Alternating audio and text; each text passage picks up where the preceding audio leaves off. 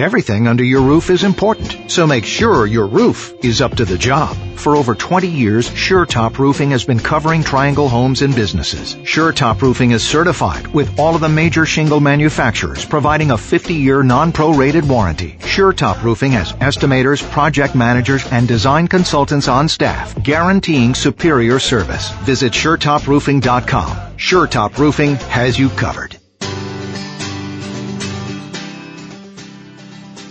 Sure Top Roofing presents the Carolina Contractor with your host, Donnie Blanchard. Brought to you by GAF Roofing, Shingles and Materials. We protect what matters most.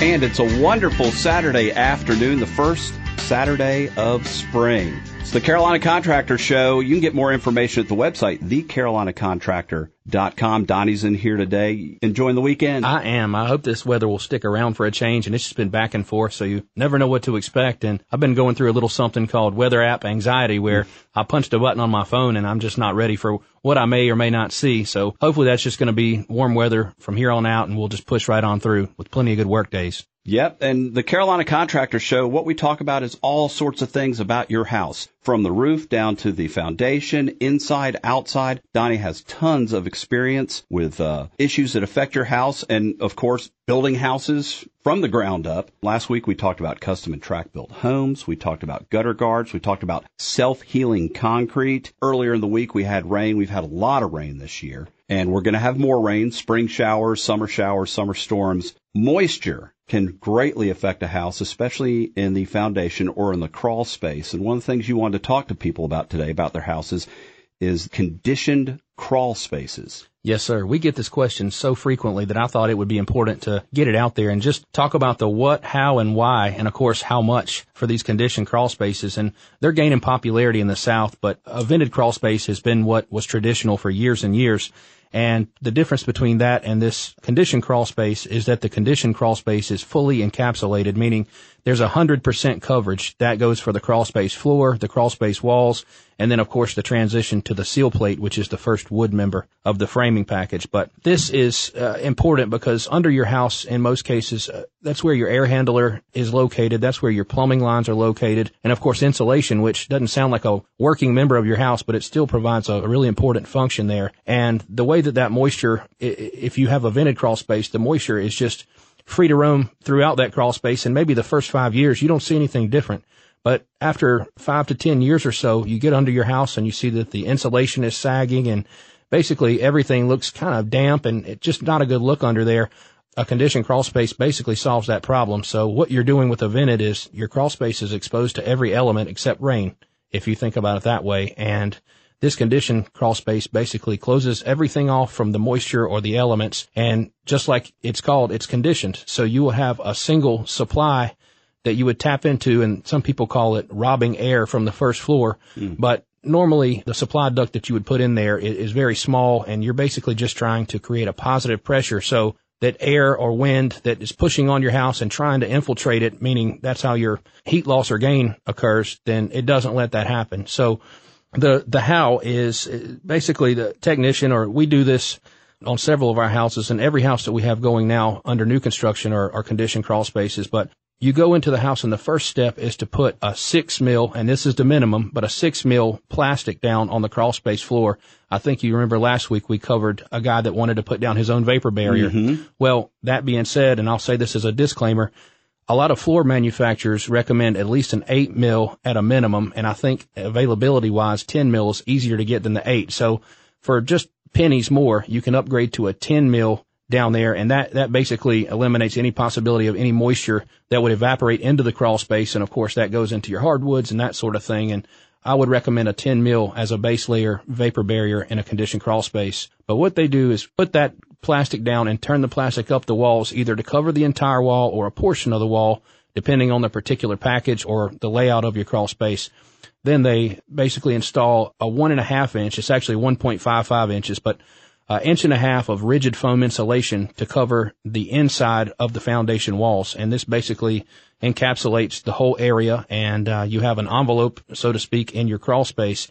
the last thing that they do is seal that sill plate off. And that's important because, you know, there's a barrier between the first member of the wood and the, the masonry foundation. And you can read a little further into this, but that comes into play with termites and some sort of air infiltration that may occur. One thing that, that's popular is to have an exhaust to the outside.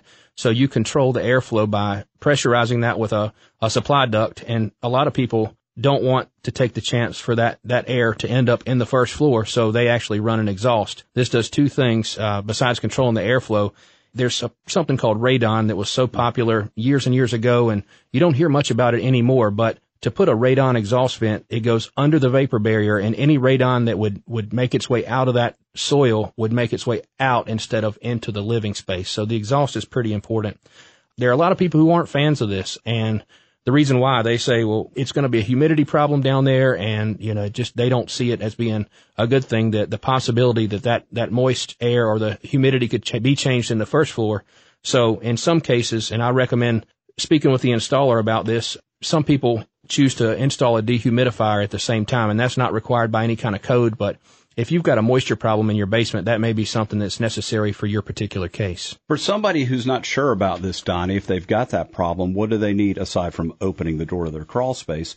What do they need to specifically look for that may indicate you need to call a pro? Right. Well, they make a, a thing called a humidistat. And so like a thermostat for humidity kind of, uh, you can get a humidistat at Lowe's and I tell folks to go into the crawl space, either leave the humidistat in there or get far enough into your crawl space where you'll get an accurate reading but if that reading is anywhere around 70% or more, you need to make the phone call and, and do something right away. But usually when there's a moisture problem in the crawl space, it comes from something outside. You know, I see a lot of people who don't have positive drainage away. And I think the building code says you have to have 10 foot of positive drainage in every direction around your house.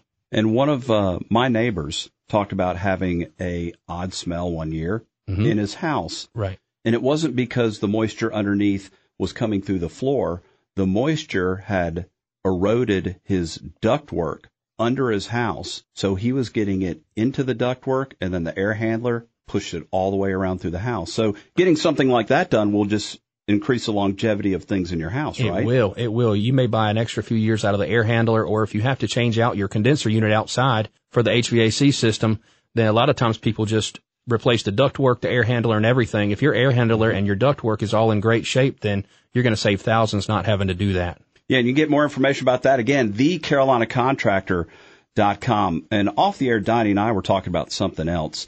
Being a builder, you obviously have to do a lot of stuff when it comes to handicap accessibility of a house. Yes, if someone there's handicap. My father-in-law is going through this. Uh, he's a Vietnam vet and he had a leg amputated. He recently got a prosthetic leg. He also has to have a wheelchair. He'll be moving into a new house. Now, he hasn't decided to buy an existing one and maybe retrofit it, buy an existing one that's already designed for handicap accessibility or start a brand new house.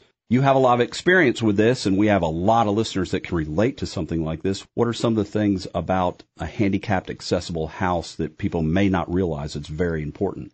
Several things. We had uh, the luxury of, of going through this process with several elderly couples. And it's been a few years since we've done one of these, but in my design build days, we would do the blueprints for these houses. And so they had their custom fingerprint of a, a house plan as well as, uh, you know, everything else that was tailored to fit their particular needs. But I read this week that there are approximately 50 million people who have some sort of handicap accessibility needs. Mm. Out of those 50 million, around 7 million, they have a problem when it comes to bathing, dressing, just moving around, period. And, and that's a big number. They project that by 2030, there'll be uh, 72 million people who have some sort of handicap mm. accessibility needs. So the, the work is going to be out there. Uh, it's just the fact that the homeowner needs to be a little bit educated on what they're, what they need personally, as well as, you know, meet a builder who's willing to, to put the time into designing this to, to, to fit their needs. Right. We did a really neat thing. Uh, sometimes you have the luxury of having a slab home. And of course, a slab is just a monolithic piece of concrete, meaning just a single piece with no breaks and normally slab houses don't have very many steps because they have to be built on a somewhat level lot. In both of the most recent cases, we had crawl space foundations. So the way we were able to tackle that and simulate the slab is these folks came in from their attached garage every time. On the perimeter of the house portion, what we did is we dug the footings, of course, and the footings have to be somewhat level for the brick mason to fall in behind. Mm-hmm. And uh, there's always a low point and a high point um, inside that crawl space. Well, after we poured all the concrete, we poured all the piers, which are the interior foundation supports. Uh, we poured all the piers at the same level, which was at the, of course, the lowest level of the grade. We came in after the concrete set up with a bobcat and we excavated all of that interior soil. What that did is when we did our framing system, we were able to drop that framing system down. Now they didn't have a great crawl space to get around in, but I don't think they were worried about that. They'll just mm-hmm. pay somebody to right. check it out for them. But what we did there uh, is is we dropped the crawl space floor down so that our floor system sat that much lower, and of course the garage slab tied into that floor system, which kept us without a single step in this particular home, and it was wheelchair accessible right out of the gate. But there's a code on your floor system that girders have to have 12 inches of clearance, and the girder is the member under your floor joist. So it'll be the lowest member of the framing package there. That's one thing. Uh, there are several things inside during the design process. When, when we drew these houses up, we would always give a four foot hallway, if not a five, if we had the space to do so.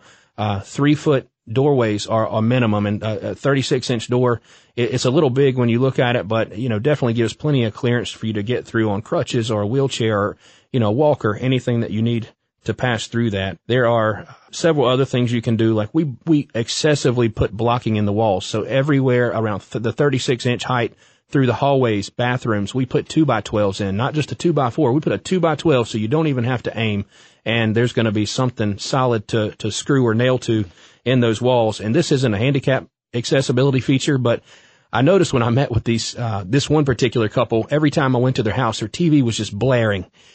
So I picked up a hundred dollar set of speakers and when we figured out where their TV was going to go, they had the recliners with the little lamp stand in between and I, I ran speaker wire through the walls to the TV and I dropped speakers. They only had an eight foot ceiling in this particular home, but I dropped speakers right over where their recliners sat. So I eliminated that problem for whoever may have endured that as a family member. So, um, so Donnie is your audio and video pro. Oh no, well.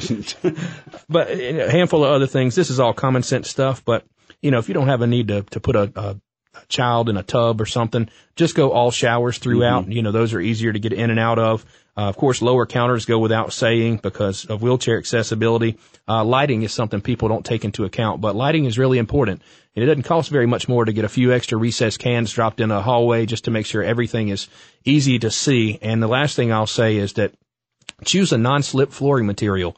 You know, not everybody can get around on carpet and, uh, not everybody uh, can get around on hardwood with their particular need, but, you know, choosing a flooring material that works best for you is a really important thing. Great information there, and you can get more of it at the website, thecarolinacontractor.com.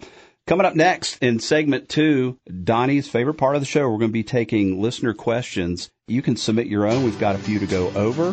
Are you going to be ready for them, Donnie? I think so. All right, hang on. We got those questions coming up next on the Carolina Contractor Show.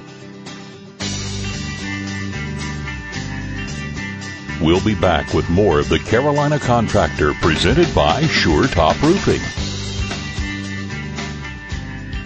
Everything under your roof is important, so make sure your roof is up to the job. For over 20 years, SureTop Roofing has been covering Triangle homes and businesses. SureTop Roofing is certified with all of the major shingle manufacturers, providing a 50-year non-prorated warranty. SureTop Roofing has estimators, project managers, and design consultants on staff, guaranteeing superior service. Visit SureTopRoofing.com. SureTop Roofing has you covered.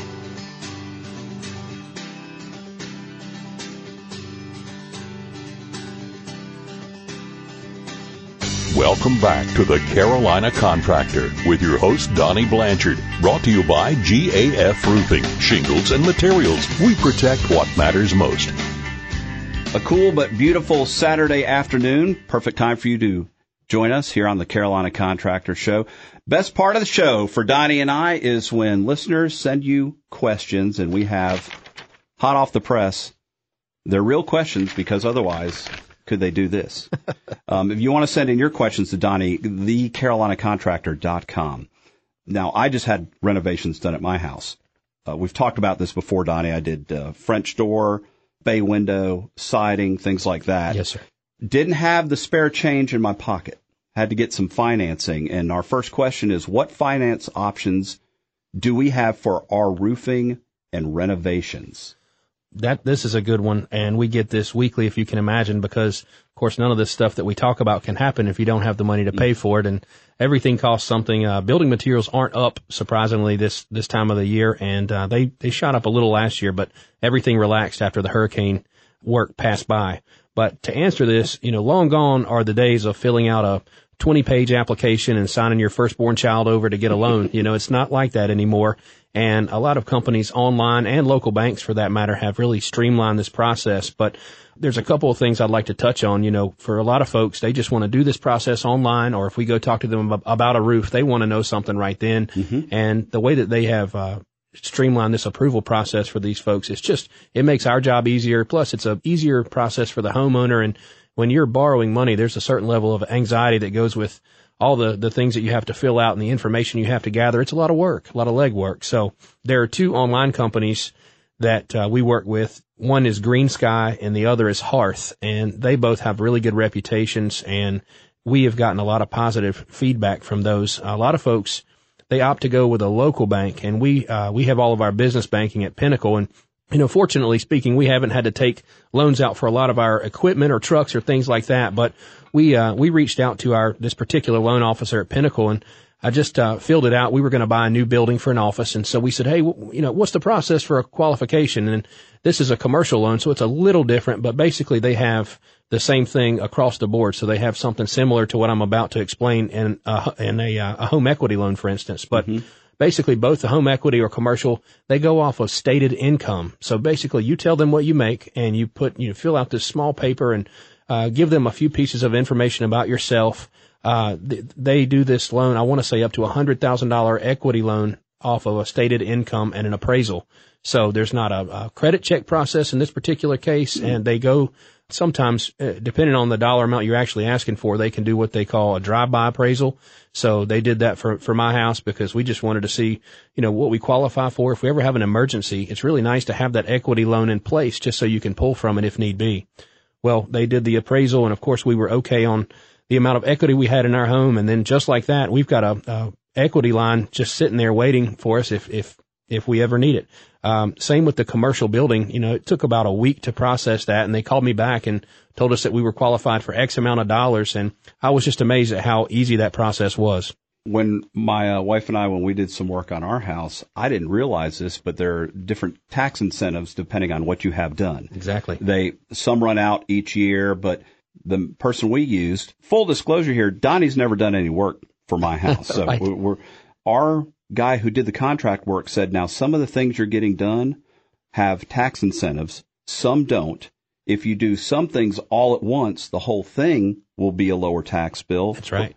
So we had different things done. Some of them, there was no tax break for it at all. Right. Others, there were. So he basically had to give us multiple invoices, some reflecting the right. lower taxes or the tax deduction benefits. I'm assuming you sent all that to your accountant and they just kind of sorted that out for what you would qualify for as a deduction? Yeah. It's not something you can do by yourself. You right. need some help, but there are tax incentives to having uh, renovations done to your house. Um, now, point. another question we got. My roof is only 12 years old, but the shingles appear to be failing. I'm finding asphalt granules in my gutters every time it rains. So First question, the average roof lifespan is what, Donnie? Well, this one being 12 years old is, is certainly not the, the maximum, maximum lifespan. A three tab shingle is typically a 20 or a 25 year shingle, uh, depending on the sun exposure, tree cover, and that sort of thing. You may not see 20 years, but 12 is definitely a bit premature. Uh, if they're breaking down at the 12 year mark, you know, it tells me uh, several things.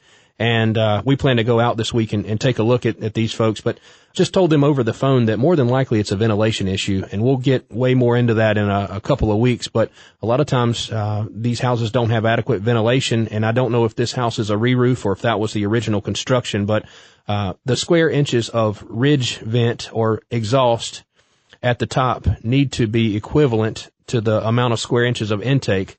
For instance, when we drew a blueprint back uh, years ago for a house and we applied for the permit, the building inspections department would always make us do the ventilation calculations and you have to show that ratio I just mentioned of uh, square inches of intake versus exhaust. So it could be that.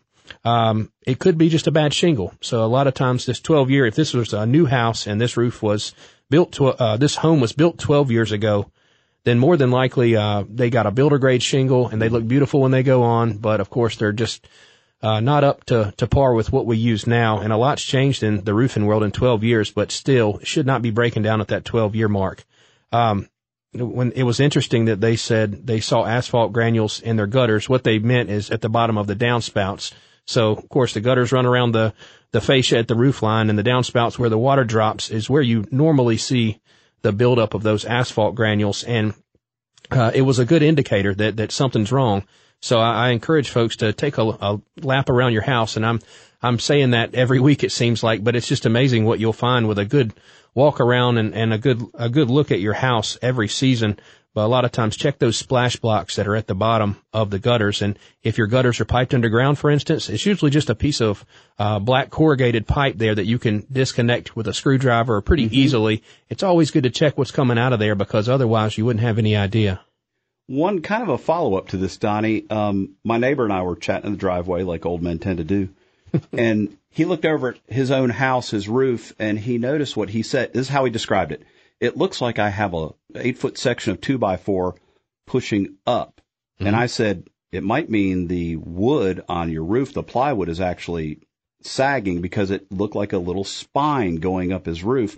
Is that the cause or? No, not necessarily, but what's going on there more than likely is there's been some sort of water penetration in that area and it just soaked into the, the plywood. And what that normally tells me as well is that there were no plywood clips present. You know, plywood shrinks and swells just like any other building product, if not more.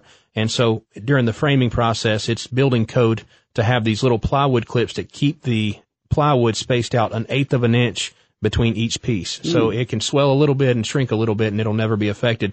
The old school way of doing this is people would just carry a pocket full of eight penny nails around and they would drop those in between the plywood as they went and just leave them be, but it would keep the plywood spaced out forever and you wouldn't have that problem. So if you walk around your house today and you see that symptom or others, what Donnie's been talking about on your roof, let him come over and look at it. You can go to his website, suretoproofing.com. Yes, let's address weather. We are talking about we had rain earlier this uh, week, and though we've gotten a little break from it, we're going to have more rain. We're going to have storms, and in summer in this part of the, the country, hailstorms.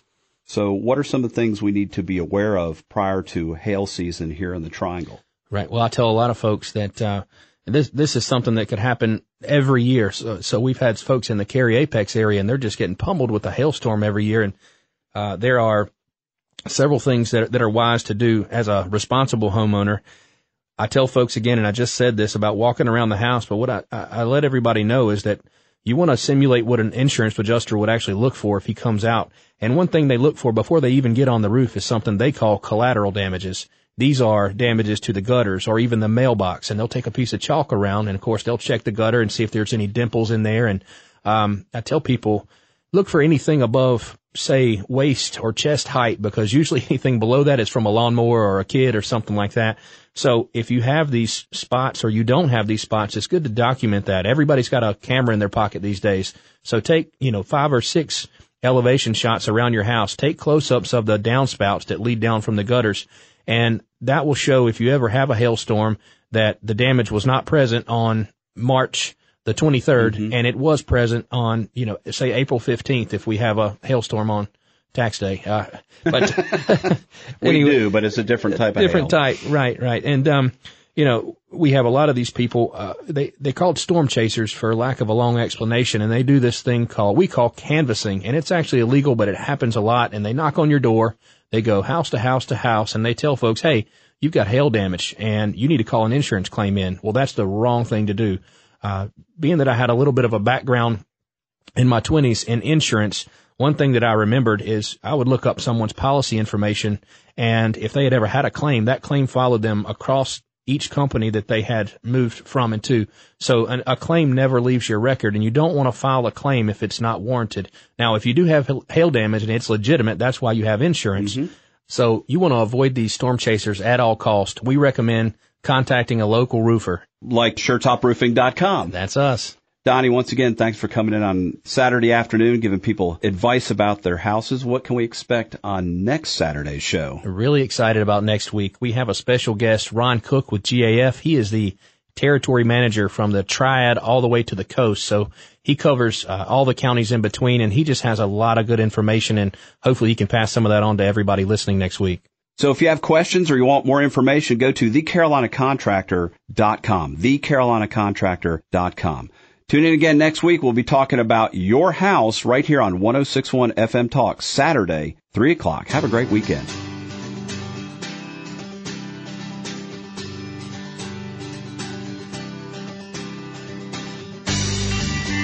Thanks for listening to the Carolina Contractor, brought to you by GAF Roofing, Shingles and Materials. We protect what matters most. Submit your questions online at thecarolinacontractor.com and tune in next Saturday as we continue to help make your home great again.